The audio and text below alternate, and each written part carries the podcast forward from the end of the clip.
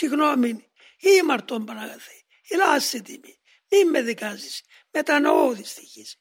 Δεν το ήθελα, παρεσύρθηκα. Δεν ξέρεις εσύ σαν Θεός, είμαι παλιάνθρωπος ο ταλέπορος. Ζει μέσα μου όλος ο παλιός άνθρωπος. Δεν τα κατάφερα. Συγχώρεσέ με σε παρακαλώ.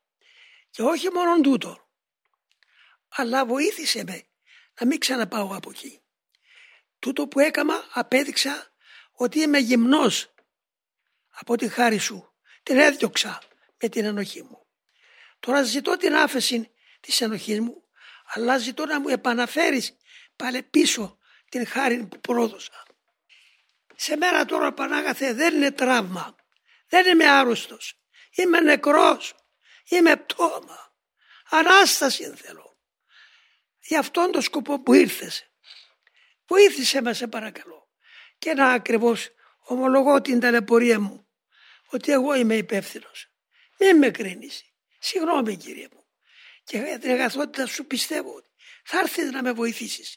Και τότε βοηθούμενος υπό σου πιστεύω πάλι ξαναρχίσω για να μην μείνω προδότης.